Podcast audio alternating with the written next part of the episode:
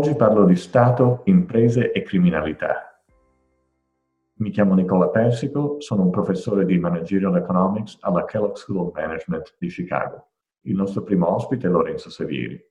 Lorenzo, grazie per essere qui. Grazie a voi. Raccontaci della tua impresa, del tuo settore. Un'attività di importazione in Italia di eh, frutta dall'estero e di distribuzione anche in misura minore di prodotti di origine italiana. Tu avrai visto, hai visto aziende in difficoltà nel tempo, ma specialmente oggi. Come entra in crisi una piccola o media impresa eh, in questo momento, in questa crisi in Italia? In seguito a questa emergenza sanitaria, alle 11 di sera eh, sia stato emanato un decreto e a mezzanotte queste piccole aziende non avevano più diritto ad esercitare la propria attività. Mi riferisco a bar e ristoranti eh, con tutto, tutti i problemi che, con, che, ne seguono, ovviamente in termini di sostenibilità degli stipendi dei dipendenti, mancati incasso, bollette, tasse. C'è una, una crisi di liquidità così seria, così importante come adesso? C'è un rischio di infiltrazione della criminalità?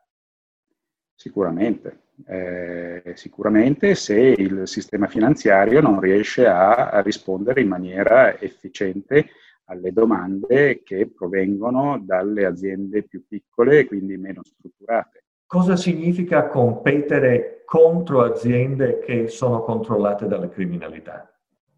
Eh, vuol dire, praticamente vuol dire soccombere, nel senso o vedere molto limitato il proprio campo d'azione, perché in un settore maturo come il nostro, dove non è che l'innovazione o la tecnologia possa consentire dei vantaggi competitivi, eh, la possibilità di ricorso illimitato al credito e la possibilità di competere eh, sui prezzi eh, più a lungo del, del, del concorrente è una, diciamo, una leva determinante. Tu mi hai detto di un'iniziativa che eh, assieme alla tua filiera state mettendo in atto per eh, marginalizzare eh, imprese zombie, imprese controllate dalla criminalità. Me ne puoi parlare brevemente? È una filiera chiamata Solidale Italiano, è um, un'iniziativa um, che vede coinvolto anche società eh, già esperte nel, nel, nel fair trade eh, internazionale lo stesso criterio sta, eh, si cerca di applicare alle realtà italiane, eh, agricole e distributive. E questa certificazione si applica anche a dimensioni di, um, della governance, cioè di chi, uh, di chi, di fatto controlla l'azienda? Sì, sì, vengono certificate le, le, le cooperative di produzione. Eh, all'interno della filiera ci sono anche eh, cooperative sociali, cioè magari al sud eh, sono cooperative che si, hanno vinto gli appalti per eh, far fruttare i terreni confiscati alla mafia e, e di questo passo. Lorenzo, grazie del tuo tempo e, e per aver partecipato. Grazie a voi. Supporto alle aziende in difficoltà. Stato contro criminalità. Lo Stato mette in campo un enorme potere finanziario, garantisce prestiti per 600 miliardi di euro pari a un terzo del prodotto interno lordo, ma questi prestiti prenderanno mesi, non settimane ad arrivare. Nel frattempo la mafia non soffre la crisi, anzi, a Palermo la mafia fa la spesa per gli indigenti e la distribuisce.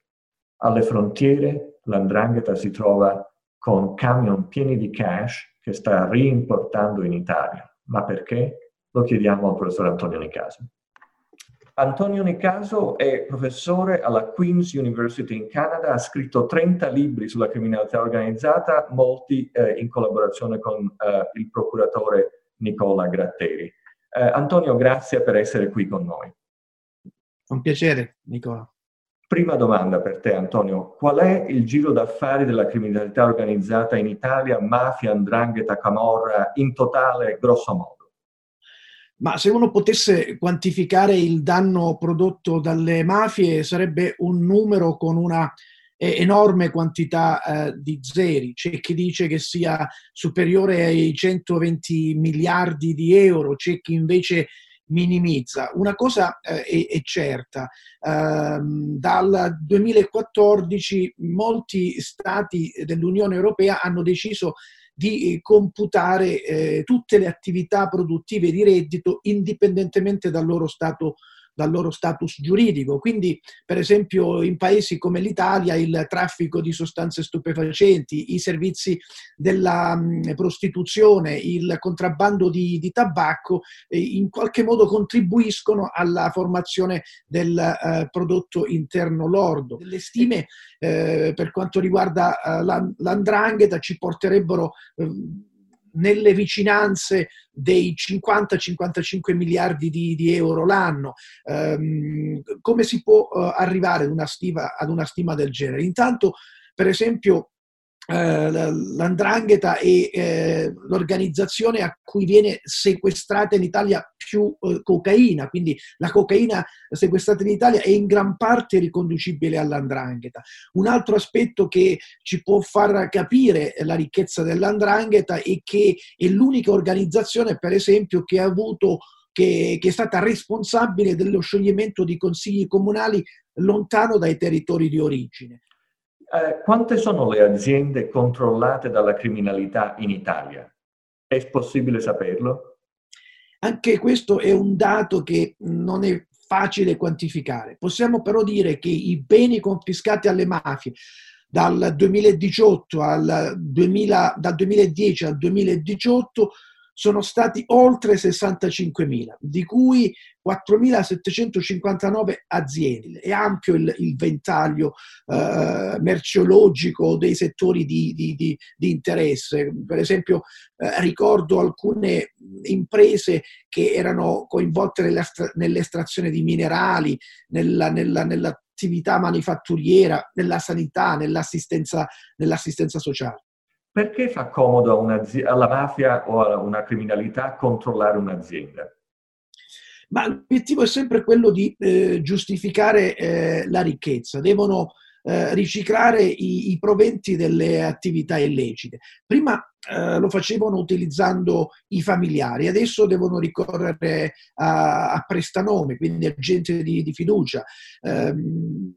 Devono in un certo senso creare le condizioni per, per riciclare denaro, per, per, per um, poter individuare i settori in cui investire. E, e spesso si fermano, si, si, si, utilizzano dei professionisti che però sono professionisti fortemente eh, consapevoli del, del ruolo e della, e della, funzione che svolgono. Le mafie sono ricche eh, nel senso che riescono ad accumulare molti proventi grazie alle attività illecite. Quello che poi devono fare è invece eh, investire, riciclare e per questo è necessario andare oltre la falsa fatturazione, per esempio. Devono eh, cercare di ehm, andare verso quella finanza creativa, quella, quella quel riciclaggio sofisticato e, e, spesso non hanno il know-how e devono affidarsi necessariamente a professionisti, eh, ad avvocati di diritto internazionale, a gente che presta il fianco e quindi li aiuta ad investire i soldi del narcotraffico e delle altre attività criminali. Come succede che un'azienda venga a essere controllata dalla criminalità organizzata? Ma potrei farti l'esempio di un'azienda milanese, la Blue Call, eh, una società di call center che per recuperare dei crediti eh, aveva contattato esponenti di un clan della, dell'Andrangheta, offrendo in cambio di quel servizio una quota azionaria del, del 30%. Ecco, come eh, succede spesso quando si ricorre alle mafie, quando ti porti dentro qualcuno, te lo porti dentro a casa, finisci per, per rimetterci tutto, non te lo togli più, sono come le zecche. Questa è la logica eh, eh dei mafiosi, possono utilizzare l'usura, possono utilizzare eh, eh, eh dei, dei, prestiti che possono non avere tasso d'usura, ma sono delle strategie che ti fanno entrare nelle società e poi eh, eh, alla fine eh, finisci per, per, per, perdere tutto quello che, che avevi perché eh, con certa gente non è facile poi convivere. c'è il rischio di uscire da questa crisi che sarà molto pesante con una narcoeconomia. Ma il, il, il rischio è, è, è sicuramente eh, eh, reale, eh, perché le mafie vanno continuamente alla ricerca eh, di sfoghi. Durante gli anni della recessione, quella che inizia nel 2006 con lo scoppio della bolla immobiliare negli Stati Uniti, la crisi del subprime e poi la conseguente crisi finanziaria mondiale, sono le banche a prestare il fianco e a garantire gli sfoghi no, evocati da chi deve riciclare il denaro. Ecco, quella denuncia venne fatta da Antonio Costa, ex direttore dell'ufficio delle Nazioni Unite contro la droga e il crimine, no? e disse che i, i, proventi del narcotraffico erano stati l'unico pilastro a disposizione di alcune banche contro la crisi. Come aveva previsto eh, Thomas Gresham, no? eh, la moneta cattiva spesso eh, scaccia quella buona. E quindi eh, bisogna tenere conto che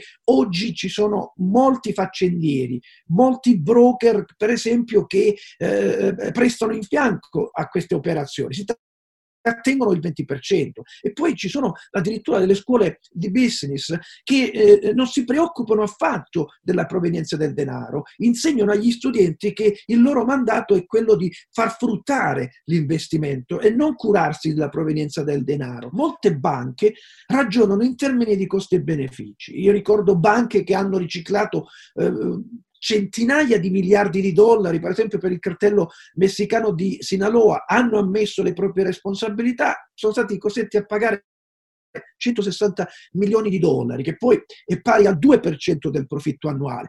Uh, mi ricordo altre banche europee, londinesi, hanno ammesso di aver riciclato narcoreddito e, e, hanno pagato un'ammenda di 2 miliardi, un po' di più rispetto a quella della banca americana, eh, però hanno evitato conseguenze penali. Ecco, l'unico caso controcorrente è quello sancito dalla Corte Suprema dell'Islanda, che nel 2016 ha condannato alcuni banchieri per il crollo di tre banche durante la crisi del 2008, ma è l'unico caso nel mondo. Per, per il resto abbiamo visto soltanto ammende e abbiamo visto soltanto ragionamenti e calcoli eh, nel rapporto costo e benefici. Io eh, eh, ometto di denunciare transazioni sospette per decine e decine di miliardi, pago un milione eh, di decine, decine, di milioni di euro, pago un milione di multa e, e, e, e tutto passa e niente mi succede. Ultima domanda Antonio.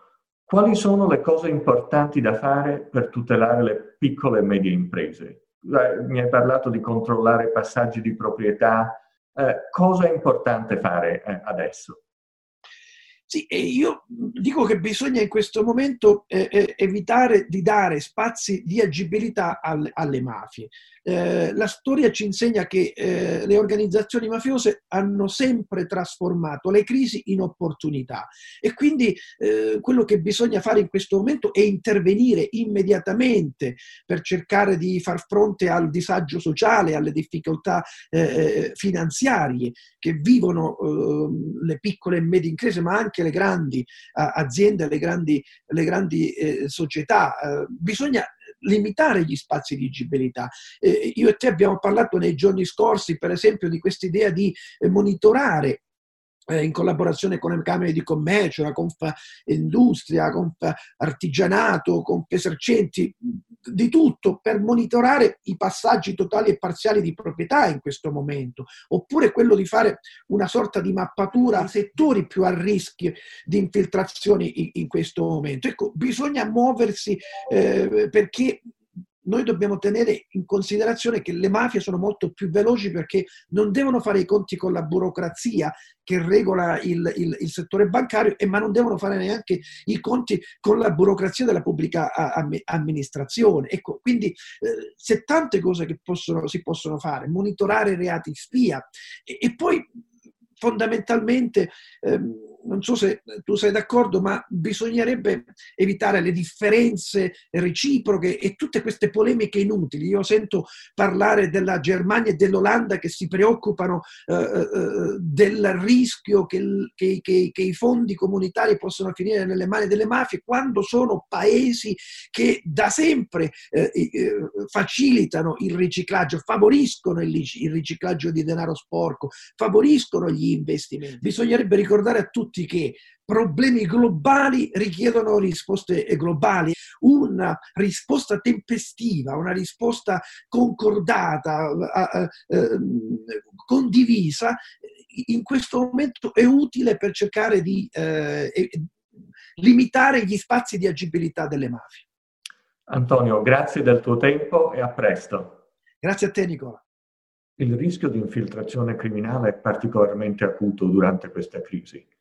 Lo Stato ha sì più risorse della criminalità, ma ci sono due rischi. Il primo è che lo Stato si muova troppo lentamente. Il secondo è che se anche lo Stato si muove velocemente, c'è il rischio che dia denaro ad aziende già controllate dalla criminalità o peggio ancora, create appositamente allo scopo.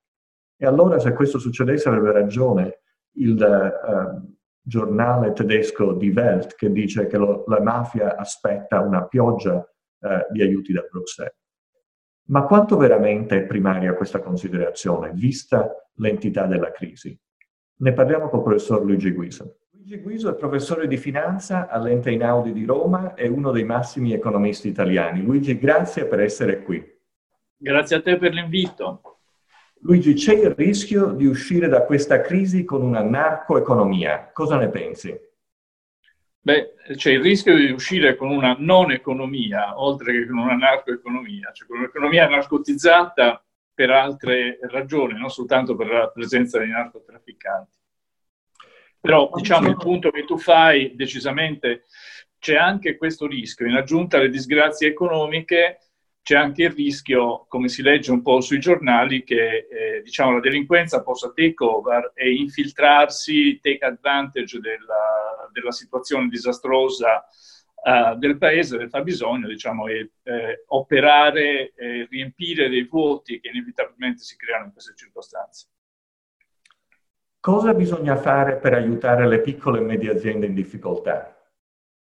Credo che eh, diciamo, la, uh, la, ricetta in questi casi qui è cercare di mantenerle in vita, cioè stanno sperimentando un blocco produttivo, quindi diciamo, non, non hanno cash flow. Sappiamo che questa uh, è una crisi tam- eh, temporanea, cioè un blocco produttivo che ha una scadenza nel tempo, anche se non sappiamo esattamente quando. Moltissime imprese campano del cash flow che producono giorno per giorno, quindi diciamo per mantenerle in vita hai bisogno di darle iniezioni di cash sia per mantenere in vita le imprese, sia per mantenere in vita gli imprenditori che, eh, che, le, che, che le, posseggono. Voglio lanciare un'idea provocatoria e, eh, e, voglio la tua critica su questa idea. Uh, l'idea provocatoria è questa, è che uh, ci sarà necessità per lo Stato di avere, eh, di avere fondi per finanziare queste imprese. Allora l'idea di snellire l'applicazione delle leggi antiriciclaggio soltanto per un anno e soltanto per il risparmio postale, con l'idea che eh, alcuni di questi capitali liquidi che esistono nell'economia eh, di fatto potrebbero essere eh, usati come un grimaldello contro le piccole e medie imprese in difficoltà, questi capitali troverebbero un uso alternativo, eh, un canale alternativo del, nel risparmio postale e addirittura potrebbero essere smobilitati da alcune di queste aziende zombie con vantaggi dunque per la concorrenza leale uh, e allo stesso tempo la Casa Depositi e Prestiti avrebbe un'iniezione di liquidità da riversare su uh, prestiti. Dopo un anno si ritorna stu- uh, alla situazione precedente. Cosa ne pensi? Ma dunque, come eh, tutte le cose, diciamo, può avere dei risvolti positivi se ne vedono abbastanza facilmente eh, i problemi eh, e uno si chiede se non esiste una scappatoia, una via uh, alternativa. Um, ovviamente, dato che il problema uh, di queste imprese eh, è un problema di accesso al mercato della liquidità, la prima cosa che viene in mente è facciamo funzionare quel mercato in modo che non abbiano nessun interesse, nessun incentivo, nessun bisogno di ricorrere alla mafia o alla ndrangheta oppure eh, alla camorra per ottenere soldi. Per un'impresa, per una piccola impresa, ricorrere a queste fonti di finanziamento è estremamente oneroso, non caschi in buone mani e loro lo sanno, quindi diciamo quello lì è il last resort. ne farebbero volentieri a meno se potessero facilmente accedere a queste fonti di liquidità. Quindi diciamo far funzionare la macchina dello Stato, eliminare fardelli burocratici che ci sono, sicuramente eh, diciamo, eh, è molto eh, meglio che scendere a patti con la mafia e aprirgli eh, come dire, le possibilità di investire eh, nella cassa depositi e prestiti. Anche volendolo fare, la mia impressione è che non sarebbe una cosa uh, più rapida dell'alternativa, cioè di trovare fondi che consentano alle imprese di, eh, di ottenerli in tempi, in tempi, ragionevoli. La ragione è che comunque devi fare una legge e prima di fare una legge avresti bisogno di avviare un dibattito politico e questo qua diciamo, complicherebbe notevolmente le cose. E, ehm, queste mi sembrano... Eh, la terza è un uh, un rischio grosso, cioè che scendere a patti con, uh, con la criminalità organizzata per sospendere l'antiriciclaggio non solo creerebbe un notevole problema ai magistrati che su quella normativa hanno sempre fatto leva per eh, combattere mafia e camorra, ma porrebbe anche un altro rischio. Uh, se questo è il modo in cui lo Stato si comporta, perché non diffondere una pandemia fra altri 3-4 anni? Cioè alla fine puoi trovare una scatoletta con i virus e puoi iniettare in circolazione. Bene, grazie Luigi e a presto. Grazie a te, ci sentiamo. Cosa abbiamo imparato dai nostri ospiti amici? Il problema dell'infiltrazione della criminalità nelle piccole e medie imprese è particolarmente acuto durante questa crisi. Ma forse, vista l'entità della crisi, potrebbe non essere un problema di primo ordine. Se si vuole confrontarsi e ridurre questo problema infiltrazione, la cosa da fare non è di favorire il rientro di capitali nell'economia regolare rilassando i controlli antiriciclaggio. Invece le aziende devono isolare i, comp- i concorrenti sporchi eh, all'interno delle loro filiere e invece bisogna aumentare e potenziare i controlli antiriciclaggio. Insomma, lo Stato deve tenere duro.